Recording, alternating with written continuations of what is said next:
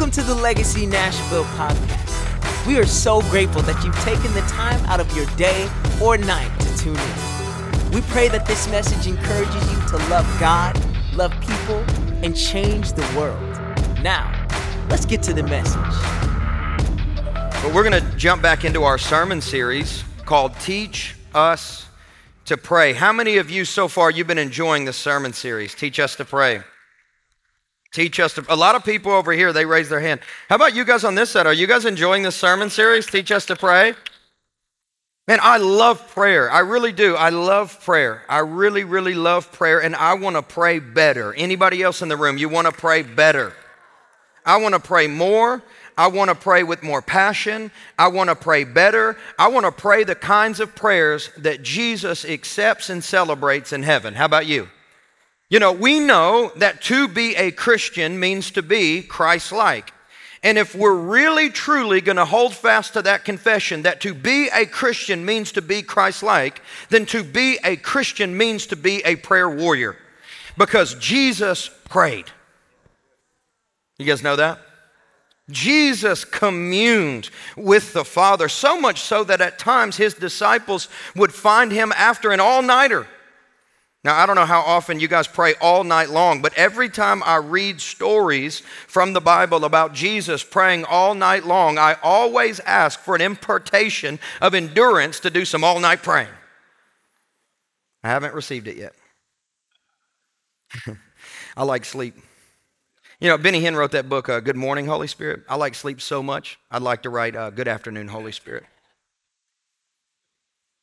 I'm always asking the Lord for endurance to pray more. And as we've been in this series, I have been leaning into the Lord concerning prayer, and I have a lot of thoughts to share with you guys today about that. Is that okay?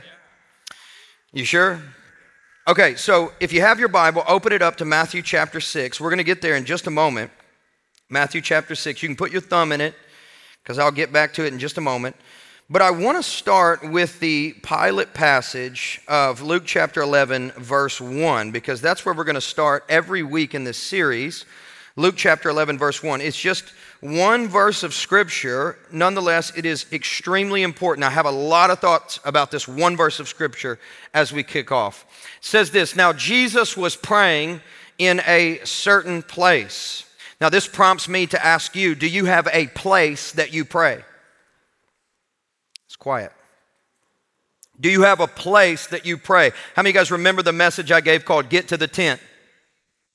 You remember that? Get to the tent, right?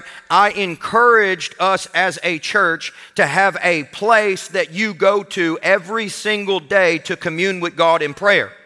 Not only should we have a place, but we should also have a time. We should set a date with God, and that date should be immovable. We should say every day, Holy Spirit, I expect you to meet me here. I call my place my prayer chair. it's just a chair in my living room where I go in the morning with a cup of coffee. That's revival in a cup. A cup of coffee. I usually have my Bible either physically or on an iPad, and I commune with the Holy Spirit as the first fruits of my day. And you know what I've noticed?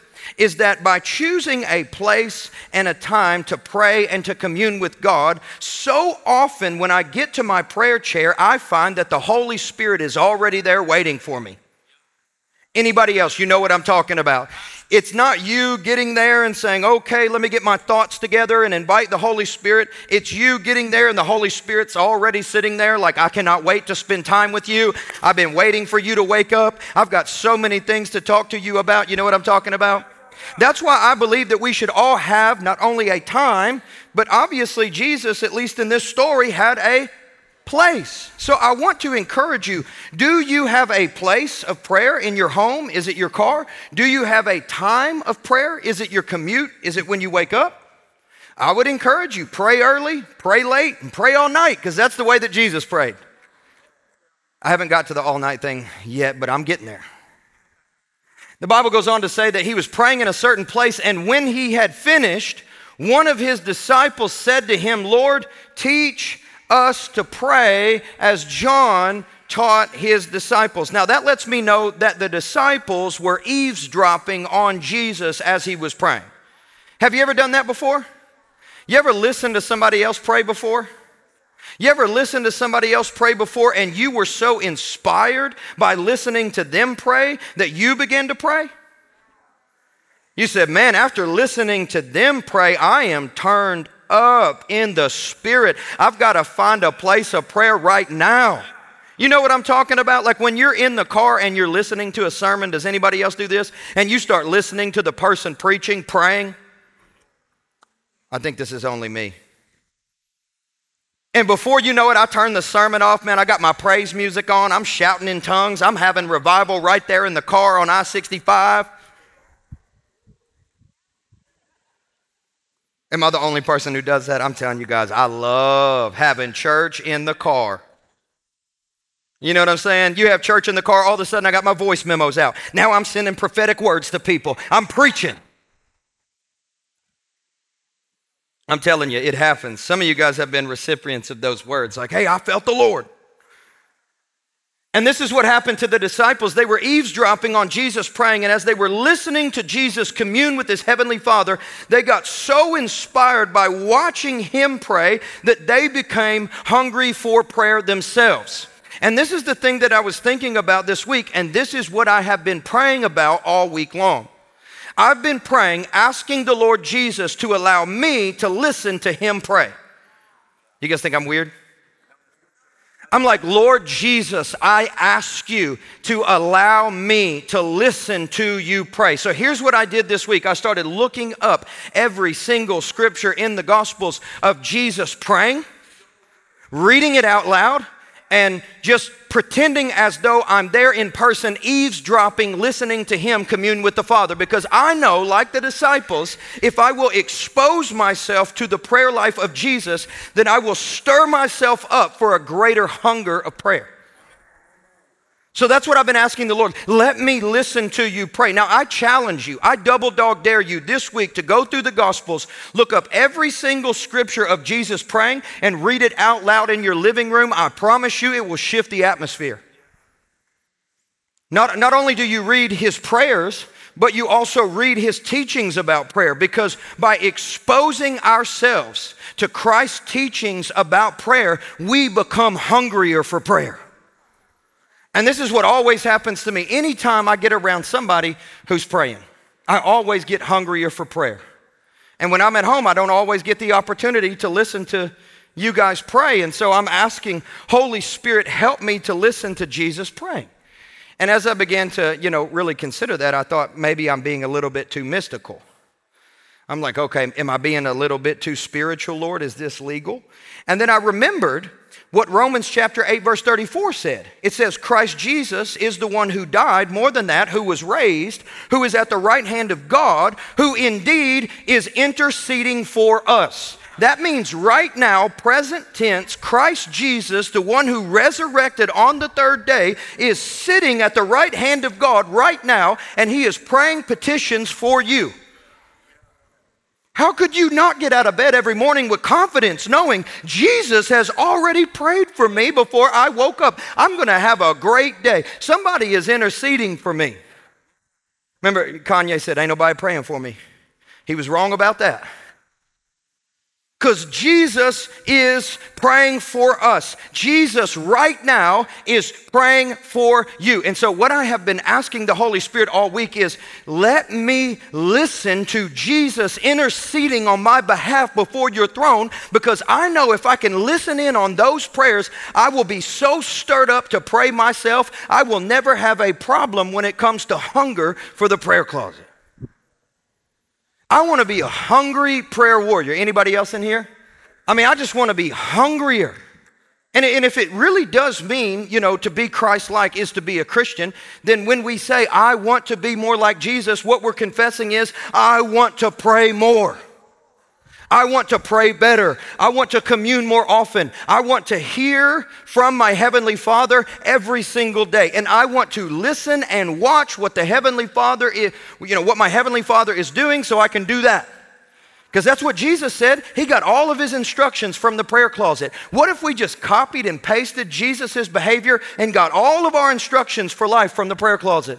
What if the only thing that we did was we said what we heard the Father speak and we did what we saw the Father doing? How much would our lifestyles change? I mean, your lifestyle is completely dependent upon your life of prayer. What you get in that secret place will alter everything you do outside of it, and you have to know that. If you are dissatisfied with your lifestyle, what you're telling me is you're dissatisfied with your prayer life. Because I promise you, if you will get exposed to what Jesus is praying, and if you will stand before the throne of grace boldly and with confidence, listening to what God has to speak to you in the secret place, you will receive instructions for how you are to live in the public space. And I promise you, your life gets a whole lot better when you live in accordance with the instructions you get from Him in prayer. I promise you that. And that's what Jesus did, and that's what he said that he does. And the thing I've also noticed about Luke chapter 11, verse 1 is something that the disciples ask of Jesus. You can put it back up, which was teach us to pray as John taught his disciples. I can't think of a better person to teach me to pray than Jesus himself. Anybody else? That's who I want to learn from, right? And he said, I want you to teach me to pray, Lord, in the same way that John taught his disciples to pray. And that right there it dawned on me this week. I thought, this is a benchmark of messianic ministry, is that you actually teach the saints how to pray. And all of a sudden, I'm gripped with the severity of this sermon series that we're in right now because I know of no other more essential spiritual subject that is neglected in the New World modern church trainings like the subject of prayer. If we teach you to study, that's great. But first, we need to teach you to pray. I'm gonna, I'm, gonna, I'm gonna teach you to do ministry. Well, first, we need to teach you to pray, to do ministry unto the Lord. I, am gonna teach you how to live a, you know, a, a principled life. Well, that's wonderful, but first, you need to teach me how to pray. I'm gonna teach you how to be a good person. That's awesome. I wanna know how to be a good person. But before you teach me to be a good person, I need you to teach me how to pray. And this was something that Jesus took very seriously when it came to his training program for his disciples. But unfortunately, I don't see the modern church taking the training of prayer very seriously when it comes to our church trainings. Are you with me? So I'm like, Lord, help me, help us learn how to pray. Because I know that if we get a praying church, we'll have a church that you love to be a part of. How do we know that? Because Jesus said, whenever he was cleaning house in the temple, he said, he, he recited something which was from the prophets. He said, if, if anything else, I'm paraphrasing, my house is going to be a house of right? That means we, as the saints, we have to be prayerful, meaning we have to be full of prayer. If we're going to be a church that Jesus accepts and celebrates, we have to be a church filled with praying saints. That's absolutely essential. And yet we neglect this training all the time. But this is actually a benchmark of messianic ministry. How do we know that? Because this is Jesus' model. Jesus teaches his disciples to pray, just like John the Baptist taught his disciples to pray. Therefore, I'm now aware of a great responsibility upon my shoulders as a pastor, which is I have to teach you to pray. And I'm learning too, I'm learning with you. I don't have it figured out. I don't always pray every time I know that I should, but I'm learning with you. And I know it is a responsibility that I have to take seriously, which is to teach you to pray. Uh, Smith Wigglesworth said this. I've quoted it all, uh, I quoted it wrongly last week, but I've quoted it kind of the last three weeks. Smith Wigglesworth said, I would rather teach one man to pray than 10 men to preach. Isn't that good? So let me, before I go to Matthew 6, let me revisit what Jesus said in Matthew chapter 21. Whenever he said, My house shall be called a house of prayer. Now, he's reciting scripture, he's proclaiming truth, which is awesome. My house shall be called a house of prayer. I don't think that there is any Christian in the room that would argue with the point that Christians are supposed to pray. Right? But Jesus also simultaneously offered a rebuke. And I think this rebuke is just as valid in 2023 as it was back then. He said, But instead of being a house that is filled with people that pray, you have turned my house into a den of robbers. That's a crazy rebuke if you really think about it, because what Jesus is saying is, You're not doing what's a priority to me. Instead, you're doing something else, which is you've turned the church into a den of robbers. I looked that up in the Greek because I'm like, that's a fancy rebuke right there. A den of robbers, you know? A den is a hideout, and a robber is a bandit. So I'm like, okay, Jesus is telling the priest of his day instead of being a church that is passionate about prayer, you've become a marketplace that is actually a hideout for bandits. I'm like, hold on, wait just a minute. I'm looking at 2023, and I've been in full time vocational ministry for almost 20 years. I, I, travel as an itinerant every now and then, but I really love, you know, being a pastor more, dedicating babies and marrying people and so on and so forth. But I've been exposed to a lot of church practices. And as a result, I'm looking and listening to the words of Jesus, and I'm like, hold on, wait just a minute. Maybe we're not a house of prayer in the way that Jesus has designed us to be. Maybe we are a hideout for bandits. Because how often do we look at the current church landscape and not see a praying church, but we see a marketplace? And, we're like, oh, hold on, wait, maybe this is a hideout for bandits. And as I was meditating on this this week, I felt like the Holy Spirit was revealing to me that's right. Whenever preachers value getting paid more than praying, then they actually turn the church into something God never intends it to be. It's no longer a house of prayer, it becomes a, a place of commercial business. So if you aspire to be in ministry, you don't need to concern yourself with a paying ministry. You need to concern yourself with a praying ministry. Because whenever we make ministry more about getting paid, than we do about praying, then we actually turn the house of God, which is supposed to be a house of prayer, into a hideout for bandits. So if I care more about my pay than I do my prayer life, then I'm engaging bandit behavior.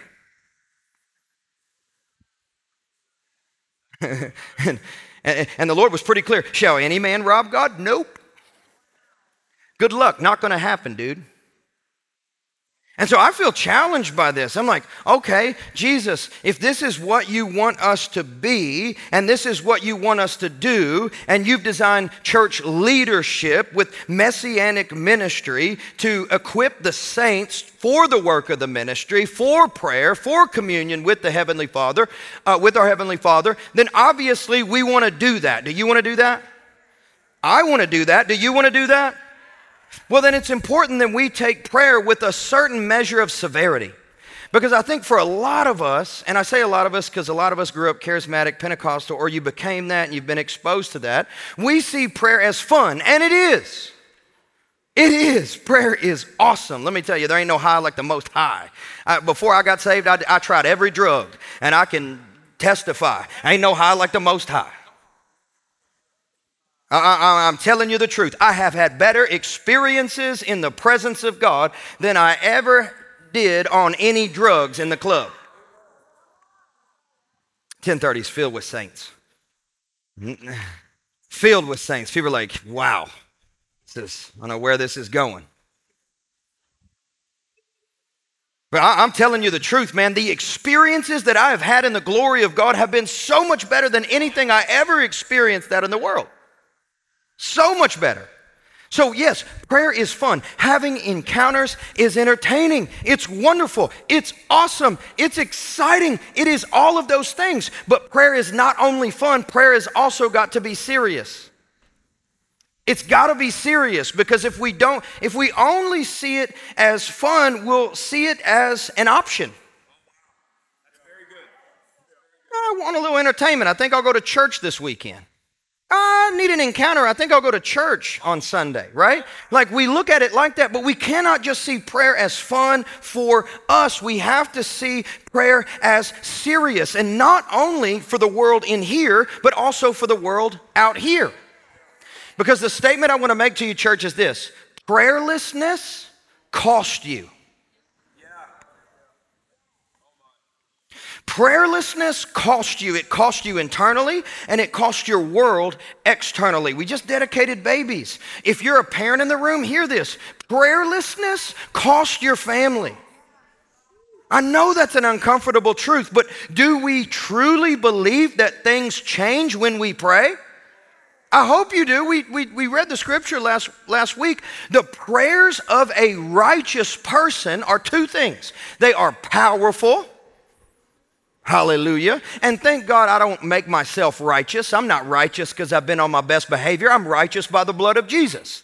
So I can approach the throne of grace with confidence, knowing that I'm accepted not on the basis of my own merit, but on the basis of the pure and the spotless blood of the Lamb, Christ Jesus. So I can say I'm righteous because of what He did, not because of who I am. And because I'm righteous, when I pray, my prayers are two things they are powerful, and the Bible says they are also effective. That means they accomplish a lot. The title of the message today is The Power to Shape Your World, or something like that. What is it? The World Shaping Power Prayer. That's what it is. I forgot. Got excited. I forgot. Sounds great. Sometimes when I do the titles, I just try to make them like kind of memorable, and I forget them the world shaping power of prayer. Come on, Christians in the room. Do you believe that your prayers have the power to shape the world? Do you believe that? I want to convince you of it. I want to convince you of it because prayer makes a difference. Prayer matters. Prayer changes things. I can tell you, I can, I can testify of countless occasions that something was going against the grain of the will of God in my life. I discerned it, I knew it, and I went into a place of prayer and I said, God, what is it that you would have me pray? Because I want the will of God that exists in heaven to come through my spirit and out of my mouth so I can release this prayer into the atmosphere and see transformation because I know I'm a righteous person because of what you did. And when I pray, it is effective and it is powerful. We're going to pray. You, you see what I'm saying? Like, I believe that. Do you believe that? And I, I, could, I could tell you guys testimonies. One just popped into my head now. I probably don't have time to go into it, but I will. Uh, but I will. Praise God. I got, a, I got a passage to get to in a minute. I still ain't there. Y'all ain't getting out here till 2. Chris, I hope we make the football draft. I'm just kidding. You see, my, my wife rebuked me. Lyle. I always get the last word with my wife. Yes, honey. That's usually the last words. Yes, honey. It's usually the last words. So you believe that? That your prayers shape the world? I can tell you of a moment, uh, uh, at least one time when I, when I remember that happening. It, it was when uh, my wife was pregnant with our second child, our daughter, Jeremiah Marie Rose. Now, whenever we were it's funny how couples say we were pregnant. I mean, my wife was pregnant. I, I wasn't pregnant. I didn't even do any real work, you know. So praise God. But we, I don't know why men say that. I, we were pregnant. Hold on, wait, bro. What? Okay. So my wife was pregnant. Let me get that straight.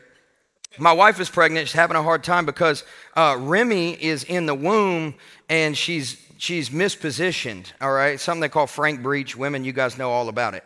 It's when they're not in the right position, upside down of the way they should be, with their feet pushed straight to their face and there is no way for the baby to be born in that position because it's very dangerous for the child and very dangerous for the mother. So, all the moms in here are like, yeah, yeah, yeah, I already know about this. Get to where you're going. All the guys in here, I just thoroughly educated you. So, that's what's happening, all right, for our child. So, we start trying everything. I mean, we go to the chiropractor. The chiropractor starts to adjust my wife. He says, listen, this is what you got to do. You got to go get this incense or something. I don't know if it's actually incense or some other kind of herbal supplement, and you got to burn it. And once you light it on fire, you blow it out, and the smoke starts to go up, and then you do little things like this around her toes. What? I'm like, hold on, wait, what? Yeah, yeah, that's what you do. Oh, well, bro, I mean, if that's what you want me to do, I guess I'll try it, you know. So she, we're, we're in there, you know, in the bathroom at night. She's got her feet all propped up. I'm You know, I'm trying to figure it out. You know, I'm like, I think this is, is it working? Do you feel the baby turning? Is she turning? You know, I was like, I'm, I'm waiting on some, you know, sort of manifestation of the miraculous with this incense. It's like some Christians with sage and stuff. I'm going to cleanse my home of the dark spirits. You're inviting them with, with that garbage. Don't don't don't mess with that garbage. Maybe I was. Maybe that was the problem. I don't know. I prayed over the incense. Sha-ta-ta-da-da-da-da. You know, I'm like, if Lord, if there's something I ain't supposed to be doing, I just want this baby to flip. So we go back to the doctor, like, man, sorry, bad news, baby's not flipped. And we had already put the full payment down on this birthing center. It was like a natural birthing center that's really cute. It's kind of like a boutique uh, a birthing center, which I don't know how you have a, a, a boutique birthing center, but this was that. All right, it's like a hotel. They had like hot tubs in there and like I don't know, man, like the comforters are from Gucci or something because it's so expensive. But insurance doesn't cover any of it. So we had already paid for all of it and we were pretty much broke at the time. And so they told us listen, unfortunately, uh, if the baby doesn't flip over, we're going to keep trying, but you're going to have to be transferred to the hospital. And so you're going to lose all the money and everything you've already put down. And see, we were poor, and so we didn't have the right coverage at the time. And so it was going to be on us in order to pay for the birth of the baby. So I'm thinking, I'm about to go into debt like $40,000. On top of that, my kid could die, my wife could die. I mean, they're giving me the worst report ever. It's like looking up, you know, like on WebMD when you have a hangnail, like you're definitely dead, right? And so I'm like, all right, everybody's gonna die. Like I've got to prepare. You know, I'm gonna lose my daughter, I'm gonna lose my wife. Like this is not right. I got the incense going. I'm, you know, I'm doing the stuff. I'm, I'm praying. I'm, you know, I'm so I'm like, okay, Lord, we obviously we need to have something shift. And you know, I wasn't really like getting after it in prayer per se. I was just, you know, doing the polite thing, like, Lord, come on, do it, do it, Lord, hallelujah. Ta ta ta ta ta ta ta. Amen. She's gonna flip, hallelujah. You know, you're doing the affirmation thing, amen. And we went back three times, and on the last time, the doctor said, Man, I'm so sorry. I can't give you any good news. There's been no movement with your daughter. It's a definite transfer. You're going to have to t- go to the hospital, get a C section. This ain't going to work. The baby's in danger. Your wife's in danger. It's really wrong. It's not good at all. I'm sorry to tell you, we can't do the baby here. Uh, you're losing all this money. You about, you know, I mean, I was like, I'm just hearing like, all the money. Oh, okay, all right. So we go home, and we don't really say anything on the way home. I'm sad. My wife's sad. And I'm like, all right, sit down down. I'm going to the church. Be back when I get back. so I go up to the church by myself over at 900. I'm just pacing around. I'm like, Lord, whatever you need.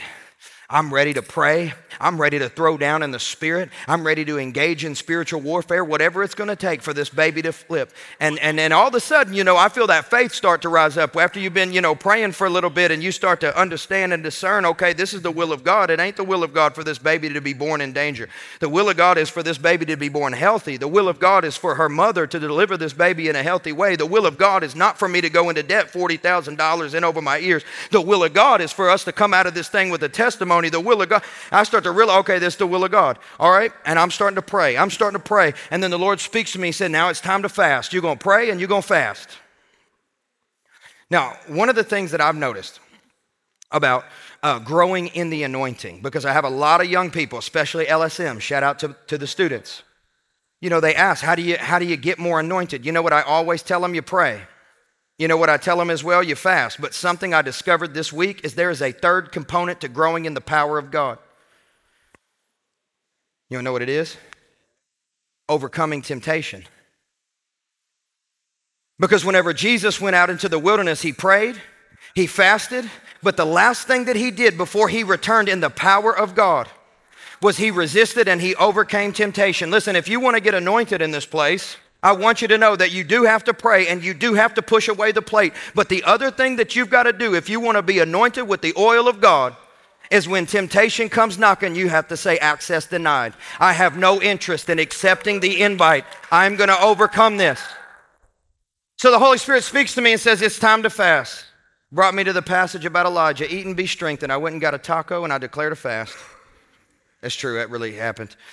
And I said, I'm going to be fasting until something happens. On the 10th day, we went back. No, no food for 10 days. We were praying every day for 10 days. And on the 10th day, I thought, Lord, I hope to God something happens because I'm ready to eat. You know, we went back, they did all the scans. They said, Man, we got to tell you, we did not expect anything to change with your situation, but we got good news for you. Baby's completely flipped. Baby's the right side up. Baby's everywhere baby needs to be. Uh, you're okay, ma'am. Baby's going to be okay. Everything you've already paid for, it's all good. You ain't going to go into debt. Everything's great. I said, Praise God, I'm about to eat. You know? And then the Holy Spirit tapped on my shoulder and said, No, you ain't. You're going to keep fasting until this baby is born healthy because you need to be fasting when this baby comes forth because it's going to be a testimony to her about the type of life that I've called her into. And you think you've seen some consecrated, dedicated saints? You think you've seen some women of God that are fully given over to God? Well, you ain't seen nothing yet till you see your daughter grow up. So you keep fasting. You fast whenever she's born. You need to be fasted when she comes out. On day 12, baby came out. I was drinking coconut water. Hurry up.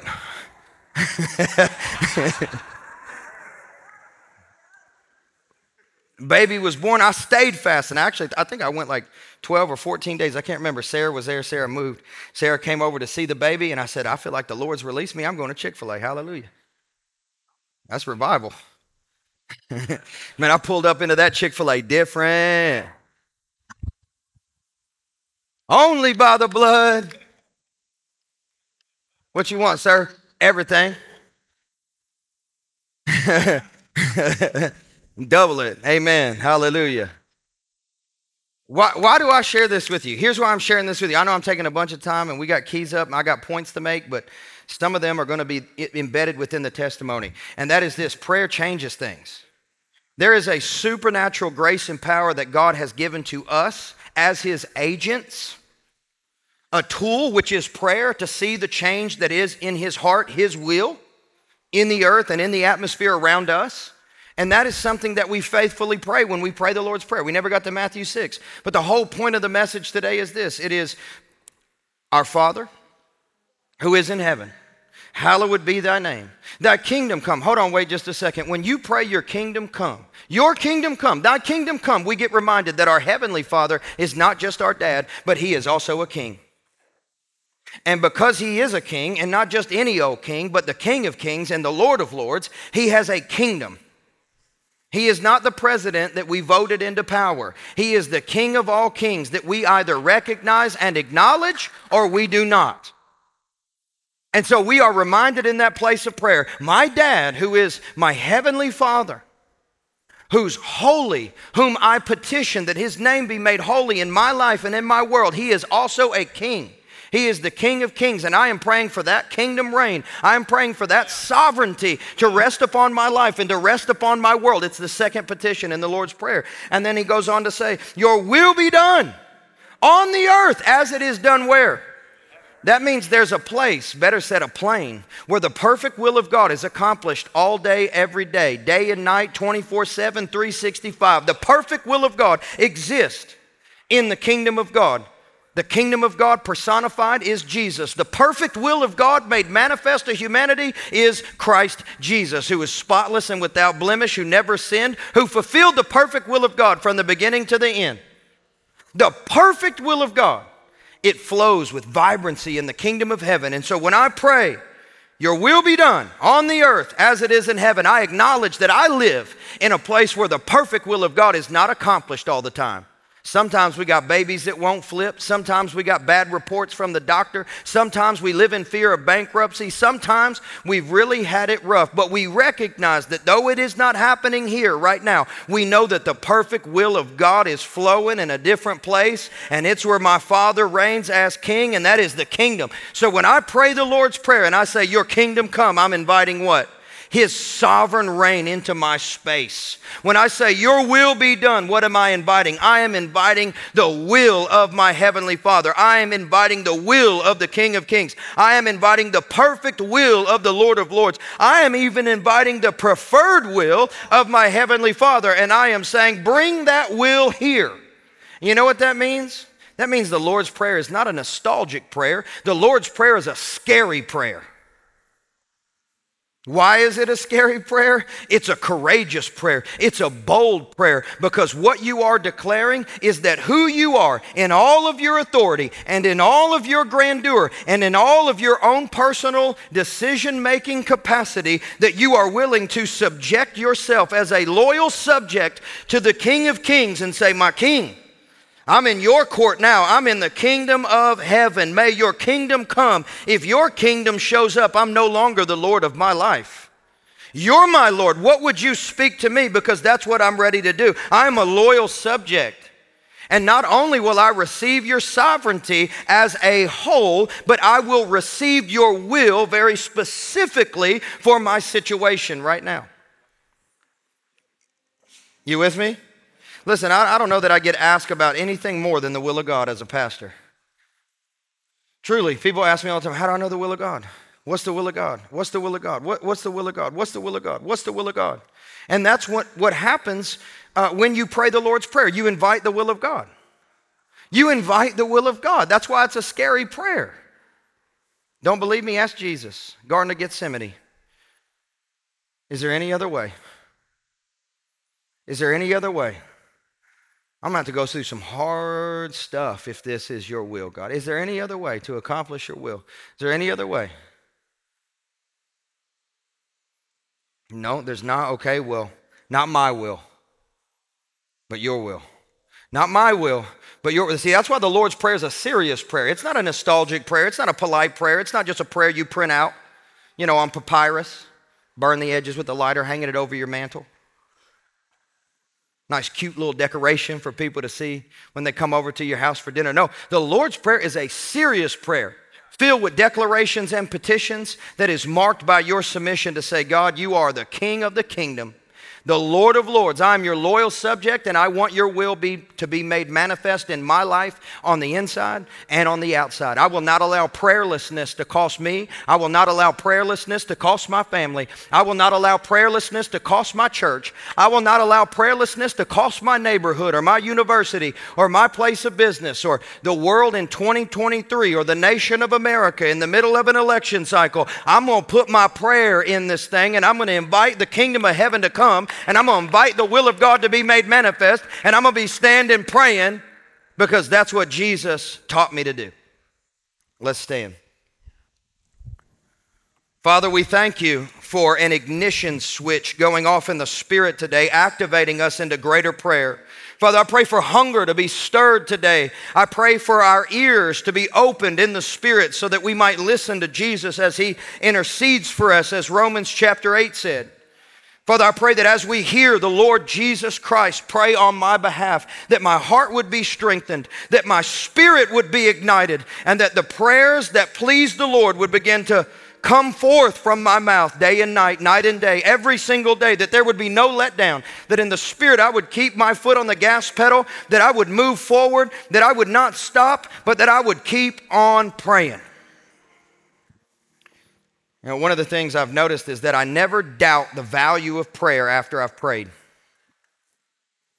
I never doubt the value of prayer after I've prayed. Once I've prayed, I recognize the power of prayer. But the trick of the enemy is to always tell me that my prayers are pointless. But it is after I've prayed, I realize that that's just a temptation that I will not give into. My prayers are powerful.